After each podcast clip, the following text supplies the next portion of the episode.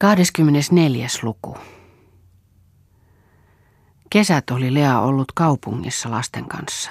Eero oli ollut maalla ja matkoilla loma-aikansa. Kun Siiri tuli taloon, päätti Eero vuokrata pienen huvilan parin tunnin matkan päästä kaupungista. Hän löysi sellaisen pienen sisäjärven rannalta ja oli tyytyväinen. Lea ehdotti lasten tähden, että he kaikki lähtisivät, mutta Eero todisteli ja todisteli, että kesä ei olisi hänelle levoksi, jos lapset tulisivat mukaan. Enkö minä ansaitse sinusta kesälepoa edes, sanoi hän tyytymättömänä. Minä ajattelin vain, että lapsille tekisi hyvää päästä kertamaalle, sanoi Lea. Minulle ei tee hyvää olla aina lasten kanssa. Minä tarvitsen lepoa.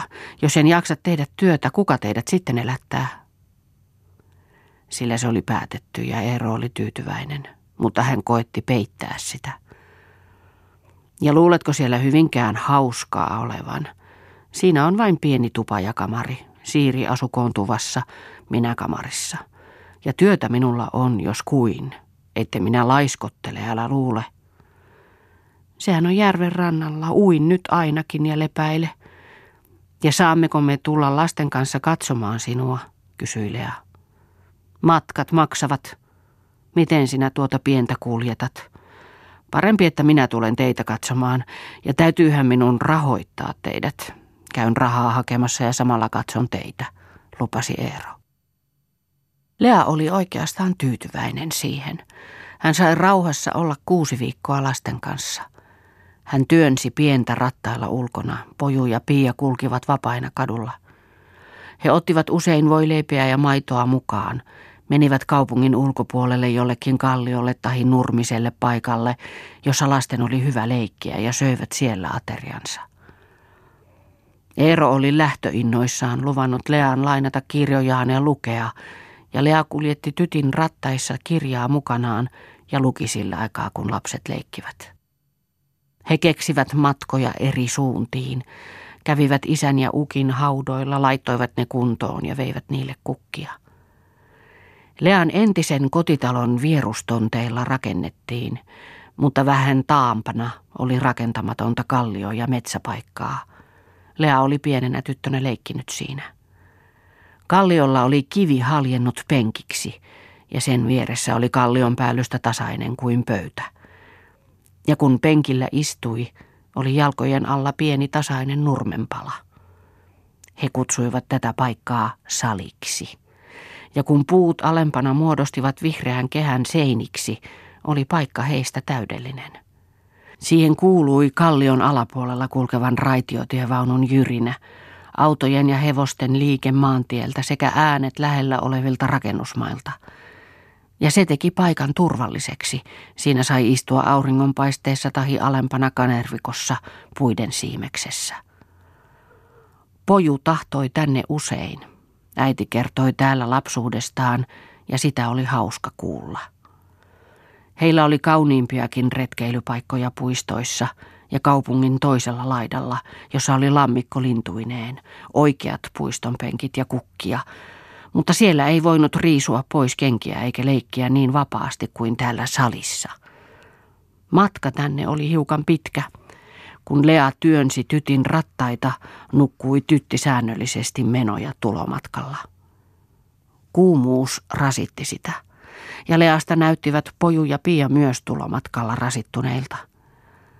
Pahimpina kuumina päivinä ei sitä matkaa uskaltanut tehdä, ja he istuivat silloin lähimmässä puistossa. Eräänä päivänä ajoi Aulis autossaan heidän ohitseen maantiellä, kun he olivat paluumatkalla. Aulis pysähdytti autonsa ja pyysi saattaa heidät kotiin. Ei auttanut tytin, rattaat pantiin kokoon ja Lea meni tyttisylissään Pian kanssa takapenkille ja Poju sai istua edessä Auliksen vieressä. Pojun riemu oli suuri. Aulis jutteli hänelle ohjatessaan ja Pojun silmät säteilivät ihastuksesta. Aulis, minne sinä viet? kysyi Lea, kun Aulis ohjasi kokonaan poispäin kotisuunnalta. Me, me karkaamme maailman ääriin, sanoi Aulis. Lapsia riemastutti, pojun ääni helähti naurusta. Oi, Aulis, kotiin, pyysi Lea. Meillä on koti nyt tässä, sanoi Aulis päätään kääntämättä. Meillä on koti nyt tässä, Pia taputti auton istuimen käsinojaa ja nauroi. Poju, sanoi Aulis, ajammeko maailman ääriin? Ajamme, sanoi Poju riemuissaan. Ja Aulis jatkoi nyt harvaan äänellä, jossa leikin alla oli kipeä tuntu ja joka kuului takapenkille niin hyvin. Maan tiedät, missä kukkii sitruunat. Tiedän, sanoi Poju.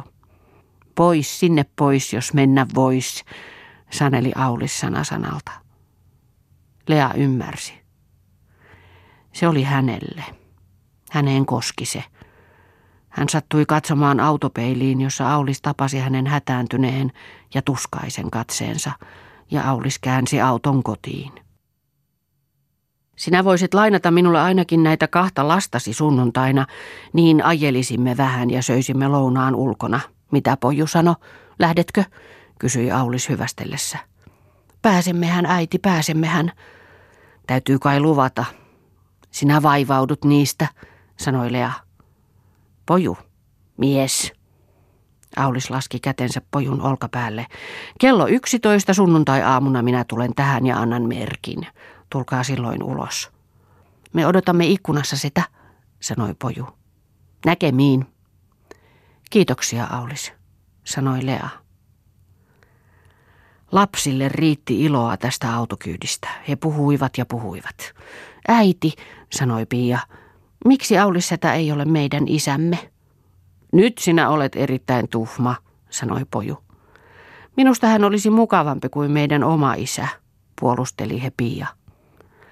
Mukava setänäkin, ja auto on hyvin mukava, sanoi poju. Sunnuntaina teidän pitää olla liikaa vaivaamatta setää.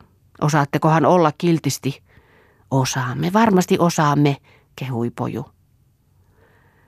Sunnuntai-retki oli lapsista kesän huippukohta. He olivat ajaneet maalle ja syöneet ulkoravintolassa lounaan ja vielä jälkeenpäin jäätelöä ja marjoja.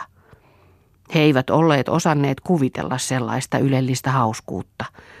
Ja Aulissetä oli ollut iloinen ja heitellyt lasten kanssa rannassa kiviä veteen. Lea pyysi Aulista sisään, kun hän oli saattanut lapset kotiin, mutta Aulis ei tahtonut tulla, hän valitti työn jo odottavan. Koko kesäksi riitti pojulle ja Pialle muistelemista tältä retkeltä. Lea koetti työntää pois mielestänsä kaiken ikävän ajattelemisen. Oli suloista herätä aamusilla virkeänä ja herättää lapset, tuntea heidän käsiensä kosketus ja heidän suloinen lämpönsä. Hän ajatteli, että hän oli rikas. Hänellä oli koti. Hän eli. Hän ei anna minkään toisarvoisen ajatuksen häiritä itseänsä tämän kaikista tärkeimmän rinnalla. Hänen mielensä oli hartautta täynnä. Tämä elämän täyteläisyys korvaisi kaiken sen pahan mielen, mitä hän sitten kiristetyissä oloissa tuntisi. Kun Eero elokuussa muutti Siirin kanssa kotiin, palasi entinen elämänjärjestys ja painostus. Eero oli ärtynyt, vaikka hän näytti levänneeltä ja oli ruskettunut. Hän valitti asunnon ahtautta ja oli tyytymätön aina. Joka paikassa oli vikaa. Ja lapsille hän oli vihainen. Poju ja Pia pelkäsivät häntä. Enää he eivät tahtoneet lähteä yhdessä ulos. Lea huomasi, miten he neuvottelivat hiljaa ja vuorottelivat uloslähdöissään. Toinen jäi aina hänen toverikseen sisään, milloin milläkin tekosyyllä. Se kiusasi häntä. Harvoin enää unohtuivat he leikkimään kuten kesällä, eikä naurua enää kuulunut. Siirikin oli muuttunut. Nyt katsoi hän Leaa syrjäsilmin. Lea huomasi, että hän vakoili häntä ja kertoi Eerolle kaikki, mitä Eeron poissa ollessa kotona tapahtui. Mitään se ei ollut, mutta sattui että lapset sanoivat jonkin varomattoman sanan. Sen sai Eero heti tietää ja siitä seurasi rangaistus. Lapset tottuivat nyt karttamaan siiriä ja olivat äänettömiä Eeron poissa ollessakin. Niinpä isästä ei uskallettu puhua mitään. Joskus kuiskaamalla korvaan kysyivät he, meneekö hän pois. Koskaan he eivät uskaltaneet pyytää isältä koulutarpeisiinsa rahaa, he sanoivat pyyntönsä Lealle hiljaa ja epäröiden kuin syylliset, ja Lea sopivien neuvottelujen jälkeen isän kanssa toi rahan. Talousrahat sai Siiri suoraan Eerolta. Lealla ei ollut juuri mitään sanomista talouden asioissa, ja niin tunsi Lea olevansa mitä täydellisimmin syrjäytetty ja ankaran valvonnan alainen. Ainoa, mikä jäi omaksi ja vapaaksi, oli ajatus. Olipas yksi seikka, johon vieras ei pystynyt. Eero taas vakoili hänen ajatuksiaan. Eipä niissä ollut mitään peitettävää, mutta puhuminen oli vaarallista ja oli katsottava, mitä sanoi. Lea ei voinut erehtyä. Eero oli täydellisesti siirin vallassa. Kuinka hän voi joutua noin nopeasti noiden tyttöjen valtaan?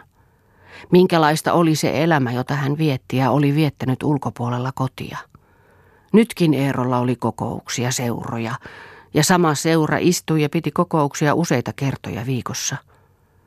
Lea ymmärsi, että Eero valehteli ja valehteli niin huolimattomasti, ettei viitsinyt enää muistella edes mikä seura tahi kokous oli juuri ollut.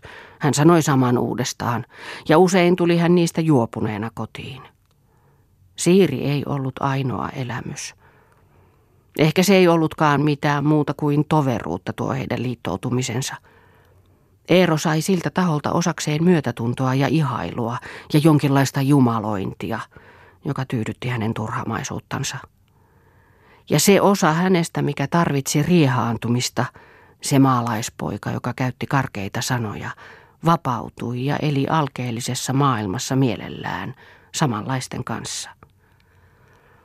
Kun Eero sanoi, että elämä on elettävä suuresti ja väljästi ulkopuolella itseään, tarkoitti hän sillä enemmän tuota alasluisunutta itseään kuin sitä aatteellisissa korkeuksissa seisovaa kunnianmiestä, jonka maineesta hän oli arka ja jota hän tahtoi muiden pitävän hänenä. Se sama väljä elämä merkitsi myös hänen persoonallisuutensa toteutumista. Että maailma oli niin turha tuomioissaan, se ahdisti häntä. Hän olisi muuttanut maailman ajatukset ja pakotti Leaa ajattelemaan omalla tavallaan. Kun Lea ei muuttunut ja hän tiesi, ettei Lea olisi hyväksynyt häntä ja hänen täytyi valehdella, syytti hän siitä Leaa. Ja ettei Lea ottanut häntä valheesta kiinni, syytti hän siitäkin. Kerta sanoi hän taas suoraan, pahaa voi täällä tehdä kuinka paljon tahansa, rikkoa lakia, kun vain ovelasti tekee eikä kukaan ota kiinni. Mutta Lea kieltäytyi alentumasta vakoilijaksi. Eeron täytyi itsensä tulla tuntoihinsa. Hän koetti velvoittaa siihen Eeroa, mutta Eero sanoi vihaisesti, mitä sinä sotkeudut minun asioihini, kyllä minä itse niistä vastaan. Mitä asioita tarkoitat? Kaikkia, noita naisjuttuja esimerkiksi. Niitä ei muuten olekaan. Jos olisi, minä nuo naiset kylmästi itsestäni irti leikkaisin, Pysy sinä vain nurkassasi ja pitele maailmaa pystyssä. Muuten maailma taitaa kaatua. Nyt se jo putoaa, jo putoaa. Tarvitaan sinun kätesi. Ha ha ha.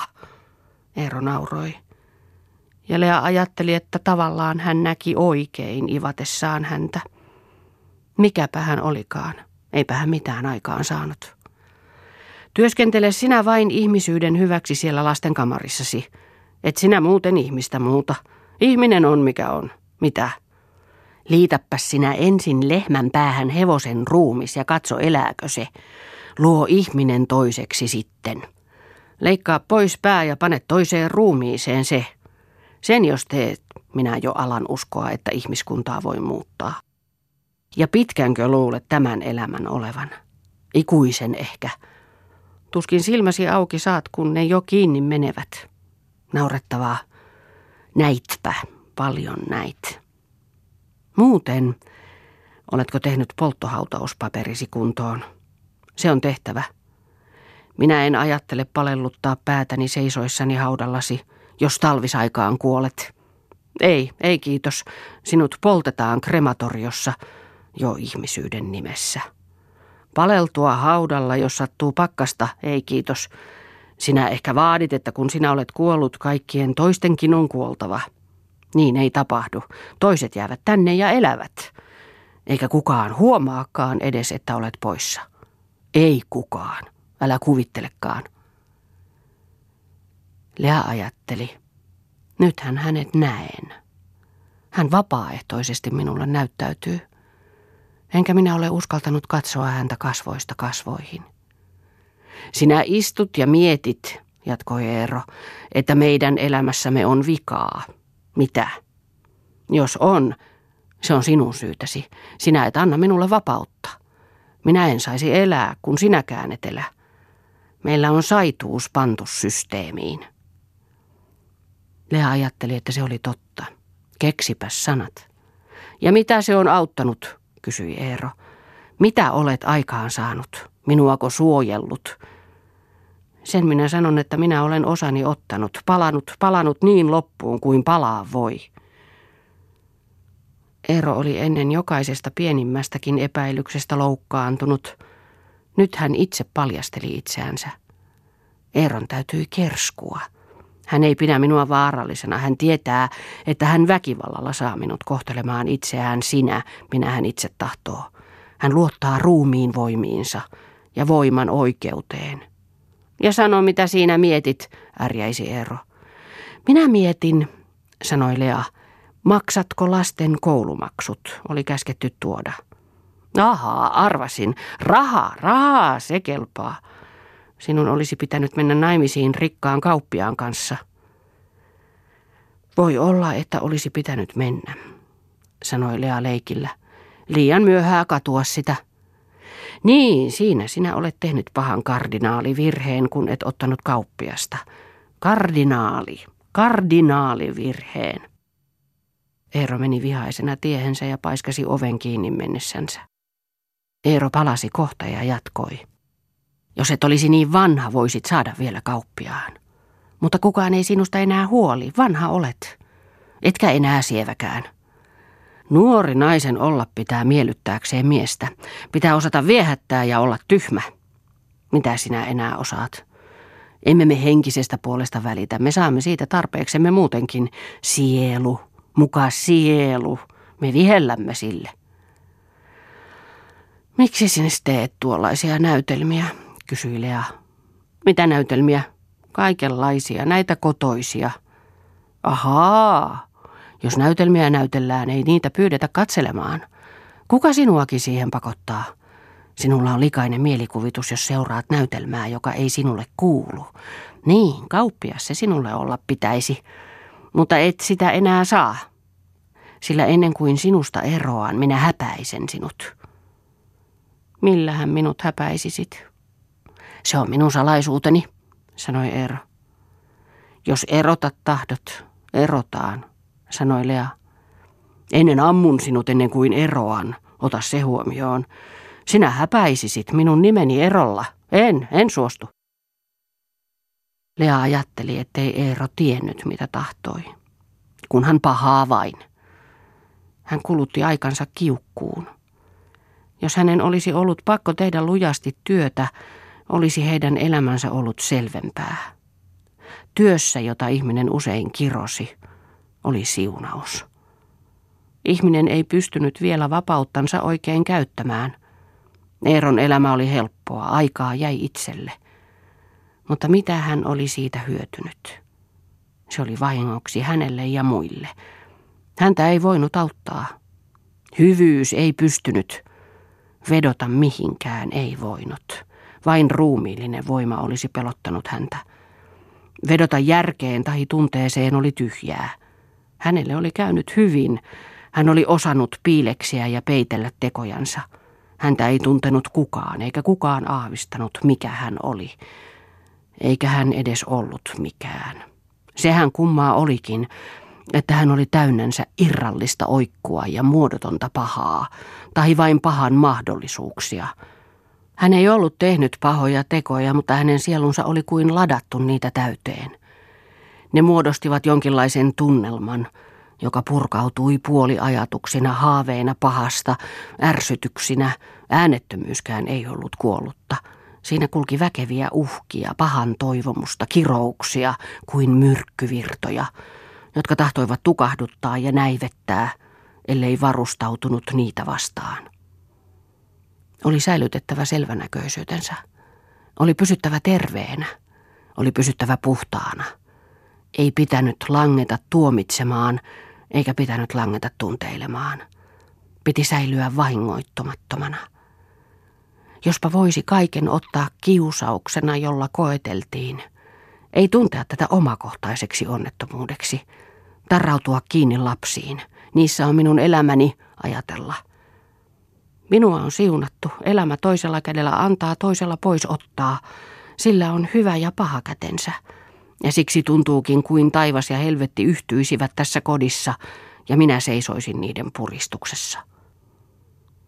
Vieläkö sinä sitä kauppiasta ajattelet, kysyi Eero. Minäkin olen sitä mieltä, että mitä tyhmempi ihminen on, sen parempi. Tyhmää on hyvä pettää ja siitä pääsee eroon. Säikäyttää vain. Älä nyt. Kuinka teemme koulumaksujen kanssa? Lea tiesi ennestään, että ellei siitä uudestaan muistuttanut, Eero oli unohtavinaan. Eikä hän koskaan antanut niin suurta rahasummaa ilman, että asia oli pantu hautumaan, kun ensin oli sen johdosta riidelty. En anna, maksa maksusi. Ei minulla ole rahaa. Ota lapset pois koulusta, huusi Eero. Samat sanat oli kuultu ennen. Ne eivät vaikuttaneet mitään.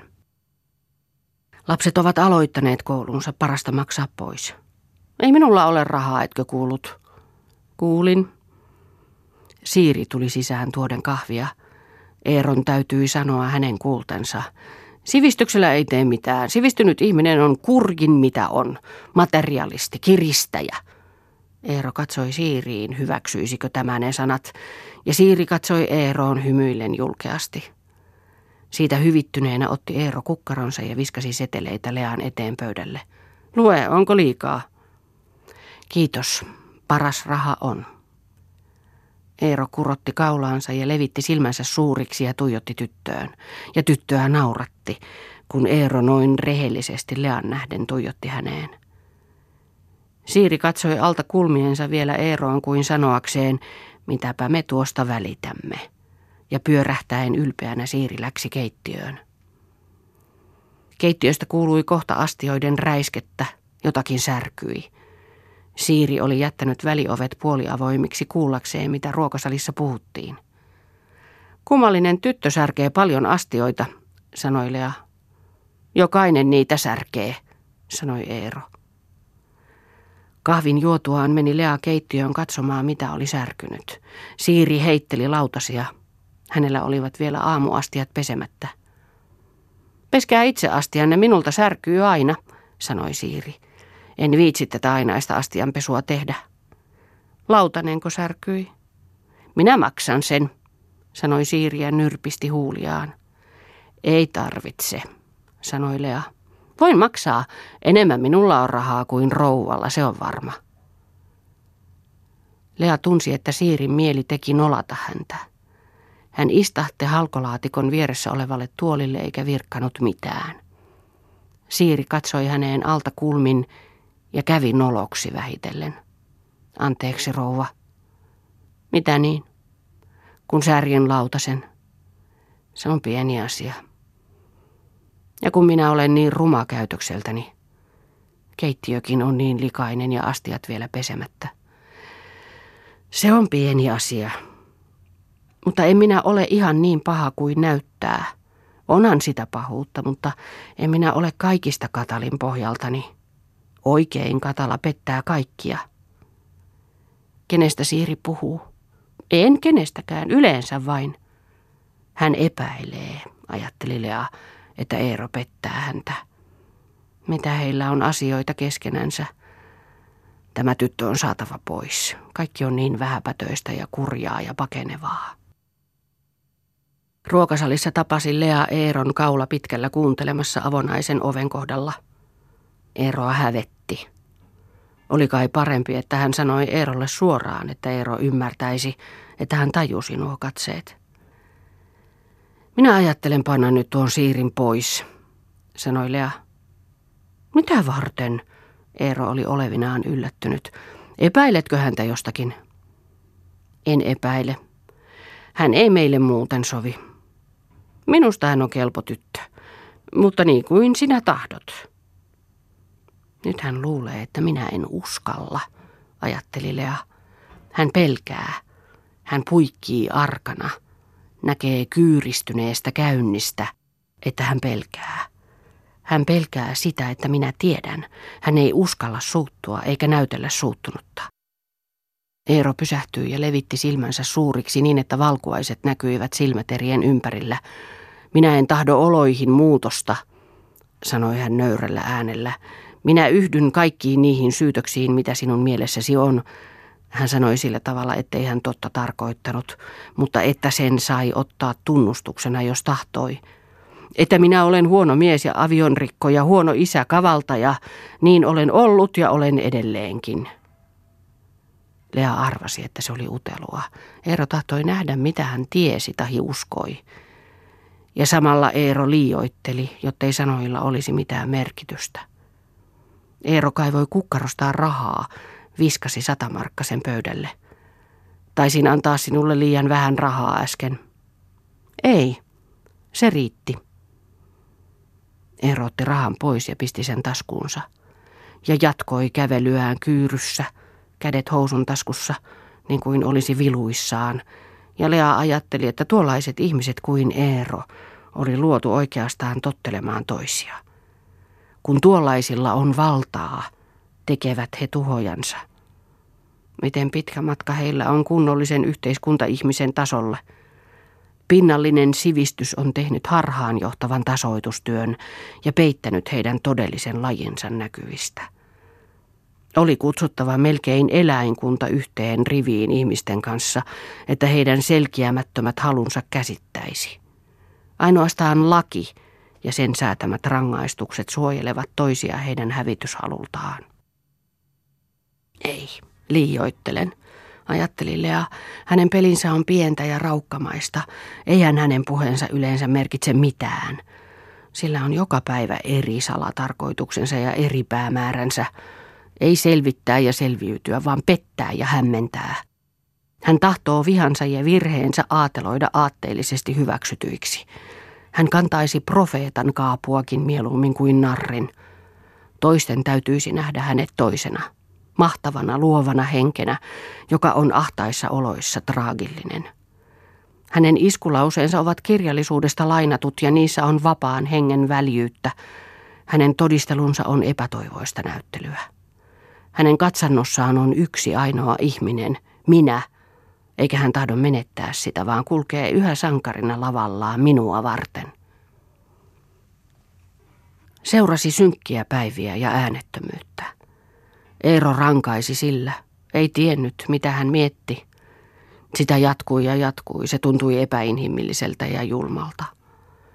Eero ei tullut yhtä aikaa syömään ja ne eleet, joilla hän tehosti äänettömyyttä, kun Lea sivuutti häntä huoneissa, olivat uhmamielisiä ja ilkeitä, kuin kirousta täynnä. Odotti vaikka myrskyä taas, että tästä olisi vapautunut. Ja mieleen tuli usein kiirastuli, Tällainenkohan oli se kiirastuli, josta puhuivat. Mutta tässä ei puhdistunut. Tämä repi vain ihmisen olemattomaksi. Oli vain hätää. Pyhinä ei Eero noussut sängystä. Hänelle vietiin ruokahuoneeseensa. Hän puhutteli vain Siiriä, minkä puhutteli. Eikä Lea iljennyt kysyä Siiriltä, mitä Eero oli sanonut tai mitä hän toivoi. Tämä oli rangaistus siitä, että Lea oli uhannut panna Siirin pois. Eräänä maanantaina nousi Eero aikaisin ylös ja oli salaperäisen näköinen. Nyt hän on kyllästynyt äänettömyyteensä, ajatteli Lea, tai hautooko hän uutta kostoa päässänsä. Kun lapset olivat lähteneet kouluun, tuli Eero sänkykamariin, jossa Lea oli, ja sanoi, saanko nyt puhua häikäilemättömästi? Puhu, sanoi Lea. Minä puhun häikäilemättömästi nyt jatkoi Eero mahtipontisesti.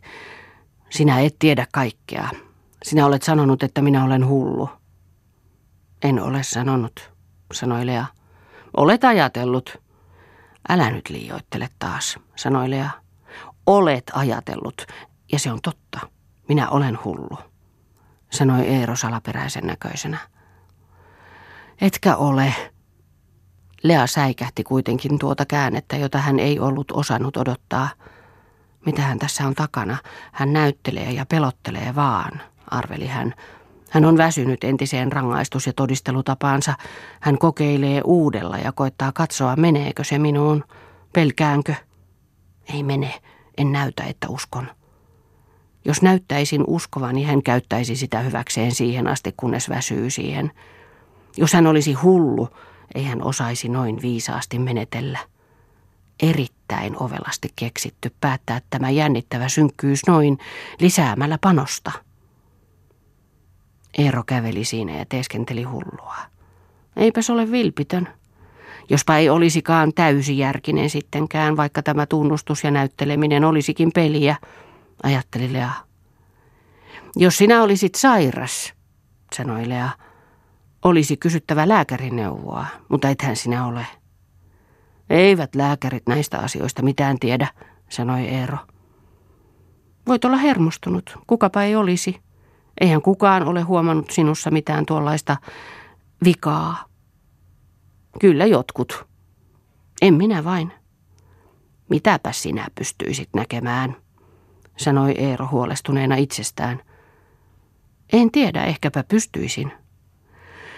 Sitten vasta kun loppuromahdus tulee, sitten vasta näet. Ja se tulee. Jotakin itseäni häpäisevää vielä teen, mutta minua ei nujerreta. Eero puri hampaitaan yhteen ja väänteli kasvojaan.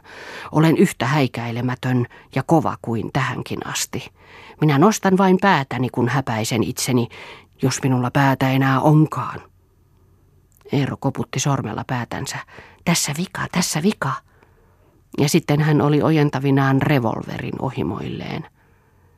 Et sinä mitään sellaista tee, sanoi Lea, ja hänen sydämensä alkoi lyödä kovasti. Vaikka hän tiesi, että Eero leikki tuolla, ajatus oli kauhistava. En minä murhaa teitä, en tapa sinua, älä pelkää. Oletko pelännyt? En toki. Etkä enää tuollaista puhele, pyysi Lea. Mutta minä teen muuta. Tulee romahdus. Voiko tämä ilman mennä? Ne luulevat kaikki, että minä olen pohjaton rahasäkki. Minäkö? Ei, muut. Sinä olet oikea ihminen, kaikki muut ovat vääriä, roskia. Lea ei ymmärtänyt nyt, mitä Eero tarkoitti. Ehkä oli tarkoitus sotkea häntä. Ja hän kaiken varalta lohdutti. Anna luulla, älä heistä välitä. Niiden tähden ei kannata olla huolissaan. Lea ei itsekään tiennyt, kenestä hän puhui. Hän arveli, että noista tytöistä kempä ties he puhuivat. Ehkäpä se selviäisi. Yötä päivää sitä ajattelen ja ne kostavat, sanoi Eero ja katsoi avutonna ja sekavana Leaan kuin turvaa hakien. Hän näyttelee vain, päätti Lea ja sanoi, eivätkä kosta. Ja ovat kateellisia ja vetävät minua niin alas kuin voivat. Onko niitä useampia? Ketä ne ovat? kysyi Lea. Henkiä, kuiskasi Eero salaperäisen näköisenä. Älä nyt joutavia, ja kaiken varalta sanoi hän, sinä olet kunnon mies, mitä ne sinulle voisivat tehdä. Kaikki selviytyy suorilla keinoilla. Älä hermostu. Et sinä mitään romahdusta tee. Se tulee, sanoi Eero. Minä olen ollut sinua kohtaan, sanoi Eero, mutta keskeytti ja jäi miettimään. Lea arvasi, ettei hän sano, jottei peruutuksia tarvitsisi tehdä. Sama se, hän voi olla ymmärtävinään ja sanoi, Toivon, että käytöksesi olisi toisenlainen. Itsesi tähden ennen kaikkea sitä toivon. Älä luule, että lyön, ellei satu asiaa, joka minua ei miellytä. Lea ymmärsi, että Eeron sanat eivät mitään merkinneet. Kaikki oli näyttelyä. Ja hän antoi narrata itseään, mutta olkoon. Mitäpä se vahingoittaisikaan. Tahtoisin auttaa sinua, sanoi Lea. Et sinä voi auttaa, minä olen hullu. Lea katsoi häneen kuin sanoakseen, älä petä. Ja ääneen sanoi hän, kun on sisällä ja hautoo samoja asioita, asiat suurentuvat ja hermostuu. Eero koetti udella Lean ajatuksia ja jäi tuijottamaan häneen, ja Lea ajatteli, katso vain, ei sinulla muitakaan ole, jos apua tarvitsisit. Enkä näytä, että uskon, mitä sanot. Enkä utele, mitä olet tehnyt taas. Enkä tahdot tietää, mistä syytät itseäsi, koska et ole rehellinen. Se, että Lea ei pelännyt, sai Eeron hermostumaan. Hän tuli oikukkaaksi kuin lapsi, eikä tiennyt mitä tehdä. Hän alkoi pyyhkiä silmiään ja itki. Lea ajatteli, että se on kyllästymistä vain noihin moniin osiin, joita hän näyttelee ja joihin hän on koettanut eläytyä. Hänellä voi olla omalla tunnollaan jotakin ja hän pelkää ja käyttää minua turvanaan. Jos panee tytön pois ja ottaa uuden, alkaa hän näytellä rakastunutta, kirjoittelee kirjeitä, niitä he vaihtavat, asettavat jonnekin Eeron huoneeseen ja tekevät merkkejä toisillensa, että siellä on otettavaa. On melkein mahdotonta pysyä turvattomien tyttöjen kunnollisina tässä. Ja kun Eerolle syytä kasaantuu, sitten tällainen hemmottelu ja kerjuu. Hän tyyntyy vain, jos häntä kehuu. Eipä hän ole miehekkyydellä pilattu. Selvää, että hän tuntee alemmuuden tunnetta ja se painostaa häntä joskus parhaimpina hetkinä. Ja päästäkseen tuntemasta alemmuuttaan on hänen kiihotuttava ylemmyyden tunnolla. Niin sanoi Eero nytkin. Tiedätkö mikä on yliihmisoppi? Miksi en tietäisi, sanoi Lea. Mitäpä siitä? Pikkuporvari ja yliihminen eivät koskaan ymmärrä toisiansa. Sehän on vertauskuva vain tuo yliihminen. Sellaisenaan vaarallinen oppi. Se voi tehdä narrin huonopäisestä. Sinä olet sokea, sanoi Eero. Sinä näet vain tämän arkimaailman. Selvä. Minulle on oikeitten suhteiden näkemisessä kylliksi suuri koe. Tehdä oikeutta pujahtamatta minkään opin turviin. Nähdä totuus. Se sitoo meidät tähän maailmaan, näihin kokemuksiin, joita koemme. Ne eivät humalluta suinkaan. Pysy sitten siinä liassasi ja kuole laput silmillesi, sanoi Eero ärtyneenä. Niin ovat muut ennen minua tehneet, sanoi Lea.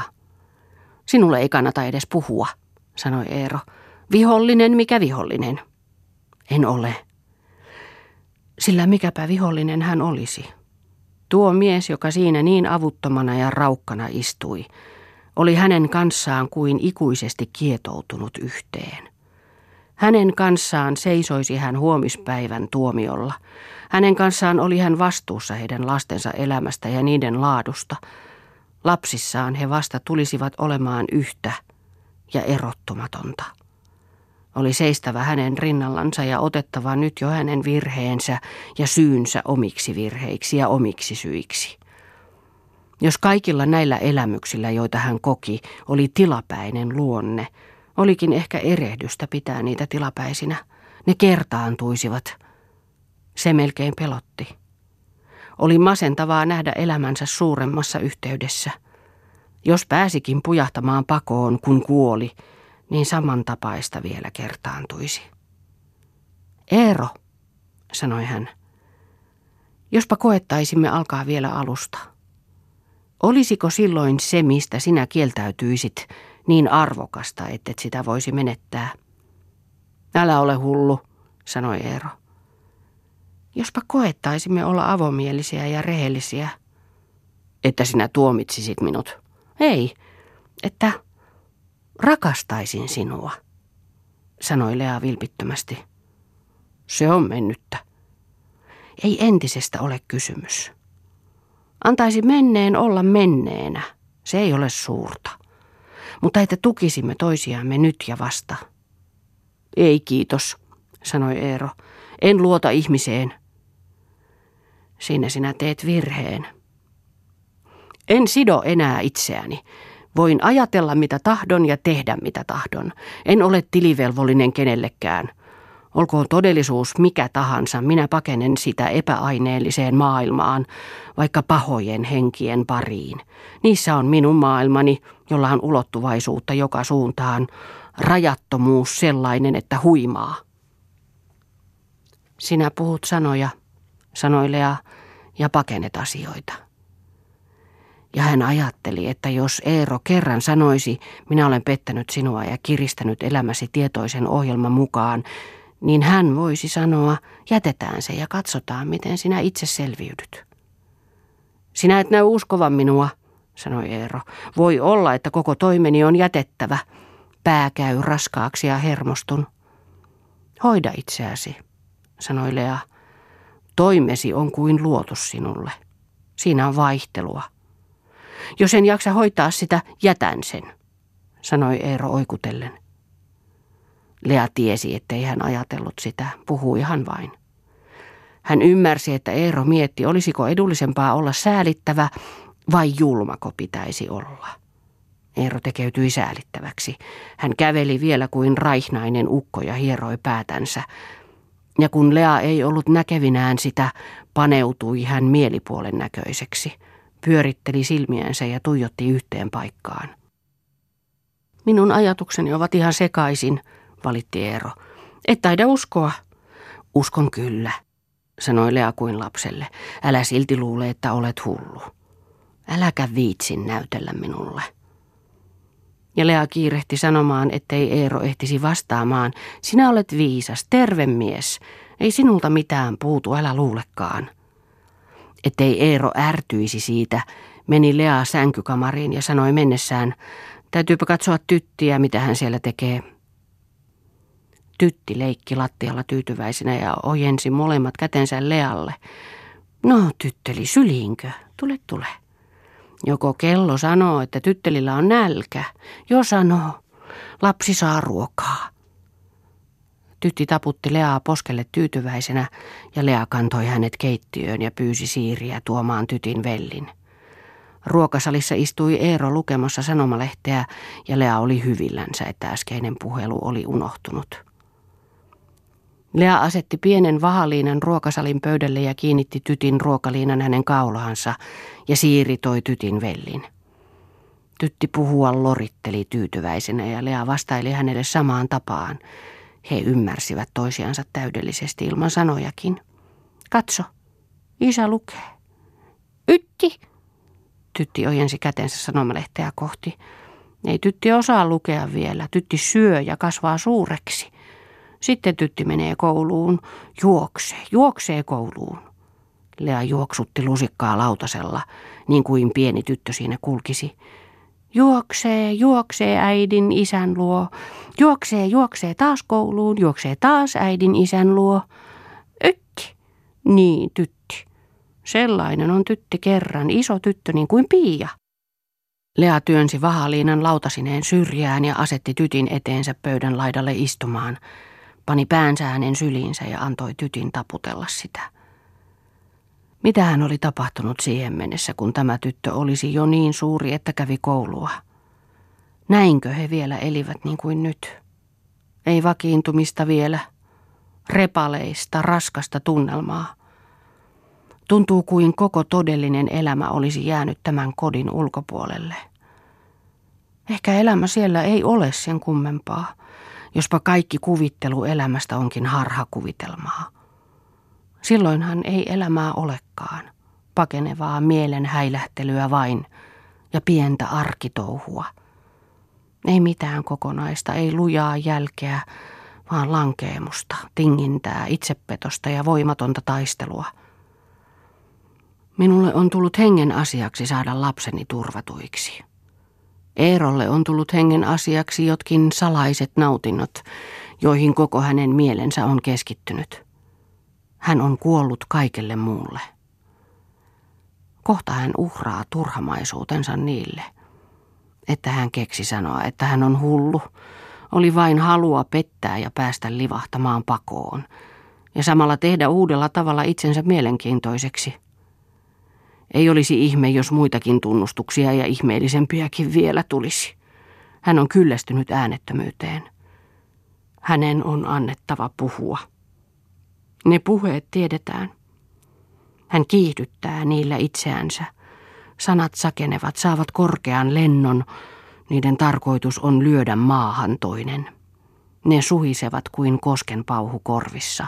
Ne piestään esille, huudetaan, säestetään huutoa nyrkin iskuilla tai huonekalujen paukuttelemisella, niin että melu saa sekaisin ihmisen, tuntee olevansa hullujen huoneessa. Niinhän jotkut saarnakihkoilijat ja lahkolaiset myös tuomitsevat helvettiin kaikki kuulijat, Puhuvat toiset pyörryksiin, kunnes heidän eteensä langetaan ja pyydetään heiltä olemassaoloa anteeksi kuin Jumalalta. He nauttivat vallan juopumuksesta. Maailma on heidän jalkojensa juuressa ja se humalluttaa. Tiedoton petkutus yhtyy hullun uskonvimmaan ja hankkii kiihottuneille aisteille tyydytystä. Eikös tämä Eero menettele samoin? Levittele ympärilleen kuolemaa, herättele julmuudellaan ja itsekkyydellään vain kauhua ja näyttele hullua saadakseen toisen valtoihinsa, lankeamaan maahan hänen eteensä ja pyytämään anteeksi olemassaoloansa. Olkoot salaiset syyt mitkä tahansa, hän ei tule onnistumaan. Minun on oltava valpas. Lea nosti päätänsä pystyyn ja suori kädellä sekaisin menneet hiuksensa kuntoon ja heilautti kättänsä, kuin tahtoisi hän pyyhkäistä turhat mietteet pois mielestänsä ja hymyili tytille.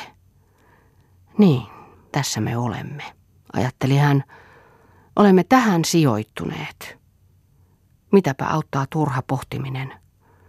On otettava elämä yksinkertaisesti ja lujasti ja mentävä eteenpäin. No tytti, menemmekö nyt nukkumaan, sanoi Lea ja nosti tytin syliinsä ja vei sänkykamariin. Kohta tulevat Poju ja Pia koulusta ja tytti pääsee sitten ulos. Niin tytti pääsee, kun nukkuu ensin vähän. Noin. Äiti ottaa kengät vain pois, ottaako? Lea aukaisi nauhat ja tytti riisui itse kenkänsä ja ojensi Lealle. Eero tuli perästä sänkykamariin. Mitäs lehdissä oli? kysyi Lea. Mitäpä siellä muuta kuin roskajuttuja. Tarkkaa jos lukee, niistä lukee tuomionsa. Jospa luulottelet. En luulottele. Maailma on sellainen nykyään. Minä sanon, että jokainen roskajuttu on minun juttuni. Eero löi nyrkillään sängyn päähän. Jos yhteiskunta ottaa hoitaakseen yksityisen asiat, minä sanon, siinäpä on tehtävä. Moraali, moraali. Eivätpäs voi kieltää aurinkoa liikkumasta radallansa. Mitäs noista? Eivät nuo jutut meihin kuulu, sanoi Lea. Ne kuuluvat, niistä lukee tuomionsa. Sehän on pakkomielle, sanoi Lea. Lakaiskaa pois koko elämä. Lakaiskaa pois meidät syntiset, näette mitä jäljelle jääpi. Lähettäkää meidät vankiloihin, lähettäkää meidät keskitysleirille, sinne koko ihmiskunta vain ja vartioikaa te muutamat meitä. Joku kulkee meillä yöllä ovissa, sanoi Lea. Eero hämmästyi. Kiihko oli poissa. Hän näytti utelialta ja oli melkein huvittunut. Hän riputteli silmiään ovelan näköisenä ja kysyi, kuulitko liikettä? Kuulin. Minun piti juuri kysyä sinulta, kuulitko yöllä liikettä, sanoi Eero iloisena. Minäkin kuulin, että jossakin liikuttiin. Olikohan varkaita? Voihan varkaita kävellä huoneessa. Keittiöstä tulevat ja kulkevat. Mahdotonta, lukkoja ei ollut rikottu, sanoi Lea. Ruokasali voisi tyhjentää, kukaan ei siitä mitään tietäisi. Minäpä pidän oveani tarjoiluhuoneeseen auki ja yllätänne, sanoi Eero. Muuten oma syysi. Mitenkä minun syyni, kysyi Lea. Jos olet epäillyt minua, sanoi Eero kireänä, niin minä sanon vain, että saat olla hyvillesi. On niin kuin olet epäillytkin. Ei minun epäilykseni olisi johtanut sinua tekoihin, sanoi Lea. Tekoja ei ole, mutta sinä epäilet minua. Ja mistä epäilet? Minkälainen on mielikuvituksesi? Minä häpeäisin sinuna itseäni. Sinä vartioit minua. Tee sillä onnelliseksi tämä maailma. Tee synnittömäksi. Eero ei uskaltanut kiihtyä, koska hän ei tiennyt mitä Lea tiesi, ja Lea arvasi sen ja hän ymmärsi Eeron äskeisen näyttelyn. Se johtui pelosta. Eero tarkasti salaa Leaa, eikä päässyt selville hänestä. Minä en vartioi sinua, sanoi Lea. Korjataan se paikka. Tulee sinulle vielä paljon vaikeampaa, johon saat alistua, sanoi Eero uhaten. Niin, sen hän Lea ymmärsi itsekin, että tulee. Tähän ei paha voinut pysähtyä. Häntä ahdisti, hengitys kävi raskaaksi. Hän koetti tasoittaa sitä pidättämällä henkeä. Ja hän sanoi itsellensä, että hänen oli rauhoituttava. Ei ole kysymys meidän välisestämme suhteesta. On kysymys tuosta miehestä ja hänen pelastamisestaan täydellisestä tuhosta. Ei ole kysymys oikeuden tapahtumisesta eikä meidän kamppailustamme. On kysymys siitä, miten voisi avata hänen silmänsä näkemään, mitä kohti hän kulkee. Hän puhuu siitä ymmärtämättä, mitä puhuu, pahuuttaan vain, pelottaakseen, ja nauttii puheistaan. Maailmassa tapahtuu suuria asioita, sotia, kavalluksia, väkivallan töitä. Ne eivät loukkaa teitä, jatkoi Eero. Mutta jos kotona on pieni epämukavuus, sepä loukkaa. Kaikki ei ole niin kuin olla pitää, ei. Jollakulla on paremmin. Eero huitoi käsiänsä ja pyöritteli silmiensä. Siksi minä halveksin koko maailmaa. Tuomitkaa, tuomitkaa vain. Lea tunsi, että Eero oli luisunut entiseen näyttelemiseensä. Puhut turhaa, sanoi Lea. Mitäs tiede sanoo meidän elämyksistämme, kysyi Eero. En ymmärrä, mitä tarkoitat, sanoi Lea. Se sanoo, että meillä on suuri paljous elämänviettäjä alitajunnassamme, ja niillä on oikeus olla ja toimia, ja ne toimivat teidän luvastanne ja moraalistanne välittämättä. Ei siinä kysytä, antaako joku pikku moralisti niiden olla vai eikö. Ne ovat. Minulla on oikeus elää täyttä elämää. Minulla on oikeus elää. Pakkopaita ne ahdistaa minua, huusi Eero. Kun joku kleptomaani varastaa, ja jos me sanomme, että hänellä on oikeus varastaa, koska hänen alitajunnassaan asuu tuo vietti, niin se johtaa käytännöllisiin mahdottomuuksiin, sanoi Lea. Emme ota asiaa moraalisena, käytännön kannalta vain, koska tuo vietti on sairautta.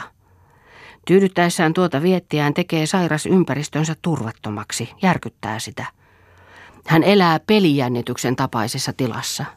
Se on hänen nautintonsa.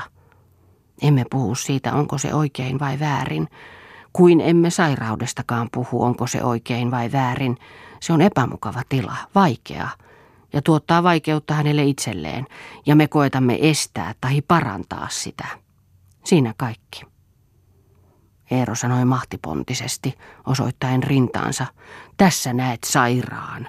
Minusta sinä voisit oppia sielun sairauksia ymmärtämään, jos sinulla olisi älyä, mutta sinä et näe mitään. Sinä liioittelet niitä sairauksiasi, sanoi Lea. Ihminen on paljon monimutkaisempi kuin luuletkaan, sanoi Eero. Hänessä on tuhovaistoja, jotka kuljettavat häntä kohti tuntematonta ja tahtovat hävittää elämän. Ollako vai ei olla? Se on lopulta ainoa oikea kysymys. Sinä liioittelet, sanoi Lea lujasti. Älä liioittele. Lea ymmärsi, että hänen oli torjuttava Eeron tietoisuudesta tuo usko, ettei hän alkaisi pitää sitä totena. Nythän hän kokeili sillä vain ja esitteli sitä teatraalisesti katsoakseen järkyttikö hän sillä. Eero halusi olla mielenkiintoinen, mutta kuitenkin hän näytti vapautuneemmalta, kun hänen viittauksiaan ei ymmärretty. Oli oltava varovainen Eeron suhteen, ettei joku tuollainen usko kohoaisi hänen päähänsä ja alkaisi siellä kiinteämmin elää. Eero oli mennyt peilin eteen ja katsellut itseänsä. Kun Lea katsahti peiliin ja heidän katseensa kohtasivat peilissä, niin Lea hymyili. Ja Eero osoitti itseään sormellaan ja katsellen kasvojaan sanoi, minkälainen hapan naama. Eipä suinkaan, sanoi Lea, mutta hän ihmetteli Eeron lapsellista ja avonaista huomiointia. En tahtoisi seurustella hetkeäkään tuollaisen ihmisen kanssa, jolla on tuollaiset kasvot, jatkoi Eero totisena. Inhottava. Taas liioittelet, sanoi Lea. Kyllä vain minä voisin seurustella, puhui Lea katsoen peilissä olevaa Eeroa. Sinulla ei ole makua, sanoi Eero. Onko sinulla? kysyi Lea leikkisesti ja tunsi kevennystä, kun puhe oli saatu näin kevyeksi. Minulla, minulla on makua. Eero kääntyi Leaa kohti. Sinä olet kaunis. Ja hän katsoi Leaa nyt niin kuin olisi kokonaan unohtanut, minkä näköinen Lea oli, ja ihmetteli häntä. Sinä olet peijakkaan sielukas, ja laiha ja surullisen näköinen, ihan kuin surisit. Mitä? Olenkohan minä kohdellut sinua aina oikein? Eero jäi miettimään ja kummasteli jotakin, ja Lea ajatteli, että hän on kuin lapsi. Tuskin hän tietää, mitä hän tekee. Ei, hän ei tiedäkään. Ei hän huomaa ympäristöään. Hän on siksi itsekeskeinen. Sinä, sanoi Eero totisena. Minä jos olen kohdellut sinua väärin, mitä? Anahan olla, sanoi Lea. Hän katuu kohta puheitaan, ajatteli Lea, ja se kääntyy vain pahaksi.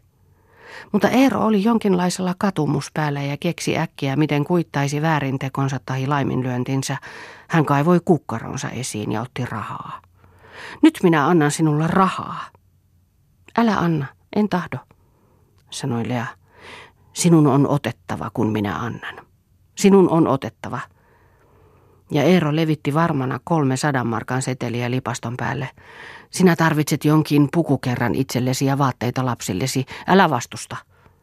Mutta älä vain syytä minua siitä, että olen saita. Eero irvisti ja Lea ymmärsi, että hän nyt joka tuu hempeä mielisyyttänsä ja ottaisi rahat pois, jos ilkeäisi. Ota, no ota. Raha se on sentään poikaa. Ota vain pois rahasi. Toiste sitten pyydän. En ota. Tee niillä mitä tahdot, mutta älä tuomitse minua, äläkä pidä, että olen saita. Eero meni huoneeseensa. Lea hymähti itseksensä katsellessaan noita rahoja. Häntä huvittivat ne. No, sellainen Eero oli. Kärsimällä ei tässä mitään aikaan saa, ei viisaudella, ei hellyydellä, eikä rakkaudella. Eero ei niitä edes huomaa. Tuskin hän kuuntelee, mitä toinen sanoo, vaikka hän kiintyy joka sanaan. Tuskin hän tietää, mitä on puhuttu, vaikka hänellä on hyvä muisti. Hänelle muita ei ole. Hänellä on suuri taito. Samalla kuin kiihkeästi elää ja antaa kaiken ärsyttää itseänsä, sivuuttaa kaikki, unohtaa kaikki. Tai ei unohtaa, mutta olla huomioon ottamatta kaikki. Hän vaivautuu näyttelemisellään turhaan – eikä se toisten tähden kempäties tapahdu. Voi olla, että hän on joskus keksinyt esikuvakseen jonkun neeron tahi sellaisen. Voi olla, että häntä vetää lavalle, että se on vain harrastelua omaa itseä varten. Lea katsahti kelloa. Tytti oli nukkunut niin sievästi, kohta tulisivat Poju ja Pia koulusta. Piti katsahtaa, että he saisivat voileipänsä ja maitolasinsa. Keittiössä istui Siiri halkolaatikon toisella puolella ja kirjoitteli jotakin. Lapset tulevat kohta koulusta, sanoi Lea. Minä laitan voi leivät heti, sanoi Siiri ja nousi ylös. Lea istuutui halkolaatikon viereen omalle tuolillensa. Herra meni ulos, ulkoovi paukahti, sanoi Siiri. Niin kai meni. Siiri näytti suuttuneelta. Meniköhän hän työhön, Niinpä luulisin, kuinka niin? Miksi Siiri sellaista kysyy? Mistäpä sen tietää, missä hän liikkuu, sanoi Siiri. Sehän on hänen oma asiansa, sanoi Lea. Vai niin, minusta se ei ole hänen oma asiansa, sanoi Siiri. Jätetään tällainen puhe, sanoi Lea. Minua suututtaa, sanoi Siiri ja viskasi voiveitsen pöydälle ja asetti voileivät lautaselle. Mikä mies hän on, valehtelija, älkää uskoko mitä hän puhuu. Te puhutte sopimattomasti, sanoi Lea. Olkoon, puhun kun puhun. Lea ihmetteli heidän puheensa sävyä. Tyttö epäili Eeroa. Aamusilla hän sanoi, jatkoi Siiri, että hän on kotona, kun te menette ulos lasten kanssa, ja nyt hän lähteekin ulos. Sellaista sattuu. Minulla olikin sellaista asiaa, sanoi Lea, että nyt minä ajattelin jo ilman apulaista tulla toimeen. Ettäkö minun pitäisi lähteä pois? Ei pitäisi, mutta minä en tarvitse enää. Ja luuleeko rouva yksin jaksavansa kaiken tämän hoitaa? Tässä on kahdellekin liikaa. Minä koetan. Siiri voi etsiä toisen paikan. Senkö tähden rouva nyt irtisanoi minut, kun minä äsken sanoin, että hän valehtelee? Ei. Olen tätä jo ajatellut ennenkin. Ei käy päinsä, että minä lähtisin pois. En minä niin vain lähde, sanoi Siiri uhkaavasti. Asia on selvä. Katsotaanhan, onko selvä. Minut kadulle. Ei. Ei minua niin vain pois viskata. Ehkä tässä muillakin on jotakin sanomista, ja minä sanon, että jos minut pois panette, te tulette katumaan sitä. No se on ikävä. Asettukaa nyt Siiri minun tilalleni ja ajatelkaa vähän. Minä tahdon itse nyt hoitaa talouteni. Ehkä vähän ymmärrätte, kun ajattelette. Te voitte olla tässä kaksi viikkoa ja hakea uutta paikkaa. Minä annan hyvän todistuksen. En minä teille pahaa tahdo. Tahdon, että menestyisitte ja tulisitte kunnolliseksi ammatissanne. Siiri oli istuutunut halkolaatikon toiselle puolelle ja heittäytyi laatikon päälle kumaraan ja itki. Jälkeenpäin näette, ettei kannattanut sitä surra, jatkoi Lea. Ja olettepa ehkä hyvillänne, että niin tapahtui. Ajatelkaahan sitä. Lea nousi ylös ja taputti Siiriä olkapäälle. Reipastukaa nyt. En minä ihan niin huono ole kuin rouva luulee, nyhkytti Siiri. En minä sitä luulekaan, sanoi Lea. Mutta en minä pois lähde. Se asia on selvä. No Siiri, jättäkää hän itku. Toivotaan, että joskus ajattelette, että tämä oli onneksi. No, Siiri, minä tahdon teille vain hyvää. Onko se hyvä, että minut viskataan kadulle? Ei kadulle. Pystyttehän te työhön. Kuka tällaista huolii? Paikkoja ei nyt saa. Jos te etsitte, saatte. Mitä virheitä minä olen tehnyt? Ei puhuta niistä, kun ei tarvitse. Kuulittehan ulkoovi kävi, lapset tulivat kotiin. Minä vien voileivät ja maidon. Huuhtokaahan silmänne. Päivällinen meillä oli jo sovittu. Minä menen tytin kanssa ulos. Lea vei voileivät ja maidon ruokasaliin. Poju ja Pia ryntäsivät eteisestä sisään. Isä ei ole kotona, kuiskasi Pia ja syleili Leaa. Kultaseni, sanoi Lea. Äidin iso tyttö on taas kotona. Äiti on iloinen, sanoi Poju ja katsoi valoisena ja onnellisena Leaan. Eikö mitään ikävää ole tapahtunut? Ei, mitäs ikävää voisi tapahtua. Äiti odottaa isoja lapsiansa koulusta. Saa ne taas takaisin kotiin. Kotiin. Lapset, äiti on iloinen, lapset. Äiti, sanoi poju epäröiden. Minä osasin laskea sellaisen laskun, jota kukaan muu ei osannut. Sehän oli hyvä. Lea ymmärsi, että poju tahtoi vain tuottaa hänelle hyvää mieltä sillä. Pojanhan pitääkin osata. Me kun valmistamme läksyt hyvin, toiset ehkä leikkivät enemmän. Sekin on hyvä. Oppivat kyllä myöhemmin. Äiti on kuitenkin siitä iloinen. Tule nyt syliin, poju. Lea ojensi kätensä pojua kohti, ja poju siirtyi Lean syliin kädessään voileipä, jota hän haukkasi. Lea otti hänen maitolasinsa ja juotti häntä kuin pientä lasta, ja he katsoivat iloisina toisiansa. Ja sitten poju painoi päänsä äidin päätä vastaan, ja Lea sanoi, äiti on siitä kuitenkin hyvin iloinen kultaseni. Meillä ei ole varaa muuta kuin koettaa mennä eteenpäin. Poju ei sitä vielä ymmärrä, eikä tarvitse ymmärtää. Käy pois, poju. Piakin tahtoo vähän levätä. Pia työnsi pojun pois Lean sylistä ja istuutui itse äidin syliin. Pia, iso tyttöseni, kaikki hyvinkö? Kaikki hyvin. Niin he puhuivat läksyistä. Väsyttikö koulussa? Ei, oli hyvin hauskaa. Pia katsoi suurilla silmillään Leaan. Pikku Ankan poika. Äiti, kuulitko? Tytti heräsi. Pia hyppäsi pois äidin sylistä ja kantoi kohta tytin ruokasaliin. Hän oli hullunkurisen näköinen, hento vartalo kaaressa kantaessaan suurta lihavaa lasta sylissään. Pudotat, varoitti Lea. Minäkö en? Eihän Pia omaa tytteliään pudota, ei hän, kysyi hän tytiltä. Lea otti lapsen häneltä. Hänen täytyi istuutua tytti sylissään ja lapset leikkivät hänen ympärillään. Nämä olivat hänen päiviensä salaisia juhlahetkiä, näistä sai hän voimaa ja uskallusta. Tämä oli todellista elämää, kirkasta kuin päivä, jonka valossa muu häipyi öiseksi houreeksi ja luonnottomaksi hädäksi. Puhelin soi Eeron huoneessa. Siiri juoksi keittiöstä sinne. Kohta tuli hän kiihtyneenä ruokasaliin. Taas se nainen soitti, sanoi hän raivostuneena. Se on kummaa, etteivät anna olla ihmisten rauhassa. Mikä nainen se on? kysyi Lea jotakin sanoakseen. Mikä sen arvaa, mikä sellainen on, soittavat keskellä yötäkin. Ja se, tämä mies on niiden käsissä ihan saamaton. Minua raivostuttaa. Joka ihminen saa hänet tekemään mitä tahansa, kunhan se on pahaa. Siiri, siiri, jättäkää. Lea viittasi lapsiin ja pyysi äänettömällä eleellä, ettei Siiri olisi puhunut lasten kuullen, mutta Siiri ei siitä kiihdyksissään välittänyt. Hän jatkoi, kehno lurjus, menkää keittiöön.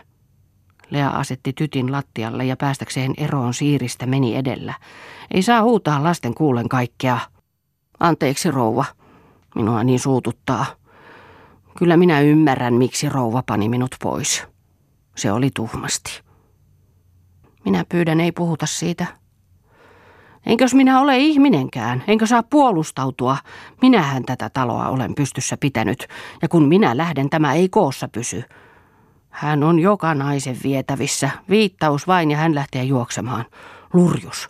Kuritushuone vanki hänen olla pitäisi, moniavioinen. Maltakaa mielenne, minä en kuuntele enää. Teillä ei ole syytä sotkeutua meidän asioihimme. Vai ei ole syytä? Rouvako sen ehkä tietää? Minä se olen hillinnyt häntä. Se mies on suuri konna, mutta koska te panette minut pois, minä en välitä enää mistään. Se ei ole oikein. Maltakaa mielenne. Minä kaikesta huolimatta tahdon teille hyvää. Siiri pysähtyi ajattelemaan sitä hetkiseksi, mutta uusi kiihkonpuuska sai hänessä vallan. Hyvä on, hyvä on. Se ei mitään merkitse, se ei minua auta. Kuollut malttakoon mielensä, elävän asia on tuntea. Kun on antanut synnille vallan koko sielunsa ja ruumiinsa ja kun on revitty ihminen kappaleiksi ja sitten viskataan kadulle eikä jää ketään kehenkä luottaa, niin malttakaa mielenne. Hyvä on, hyvä on. Meikäläiselle jää jäljelle jatkaa pahaa. Ja minä jatkan. Mutta kuka siitä vastaa? Vastaako rouva? Onko siinä minun syytäni, miettikää vähän. Tällä ei ole muuta keinoa kuin olla viekas, viekas ja tehdä pahaa niin paljon kuin jaksaa. Varokaa ajattelemasta niin. No, Siiri, tyyntykää. Minä vihaan noita huonoja naisia. Ne saisi kaikki hävittää maan päältä, sanoi Siiri. Jäisi sitten huonoja miehiä ehkäpä. Minä vihaan niitäkin. Niitä voi pettää kuitenkin, sanoi Siiri ja pyyhki nenäliinalla kosteita kasvojansa. Mutta vastatkoot sitten. Vastatkoot sitten siitä, mitä tapahtuu. Ottakaa huomioon, että kukaan ei toisen puolesta vastaa. Kas niin? Minkälainen melu yhden puhelinsoiton tähden? Siiri seisoi hellan luona ja hänen ruskeat silmänsä kilsivät pistävinä ja terävinä, niin että kasvot näyttivät häviävän. Jäi vain kaksi tuijottavaa vihaista silmää, jotka seisoivat kaukana toisistansa. Se, että Lea oli irtisanonut hänet, ei ollut Siiriin niin koskenut kuin se, että joku vieras nainen soitti Eerolle. Lea ymmärsi kaiken. Se oli inhimillistä menoa, näytelmää, missä hän oli syrjästä katsoja jo, nöyryytetty, kappaleiksi revitty, kadulle viskattu. Mitä vahinkoa tuollainen mies kuin Eero ehtikään tehdä? Siiri, sanoi Lea ja otti Siirin suuren käden omaansa. En ole kiittänyt teitä vielä, kun olette ollut hyvä meille ja etenkin lapsille. Siiria puistatti. Hän katsoi silmät levällään kuin kauhuissaan Leaan, tempasi kätensä pois Lean kädestä, painoi esiliinan silmilleen ja itki.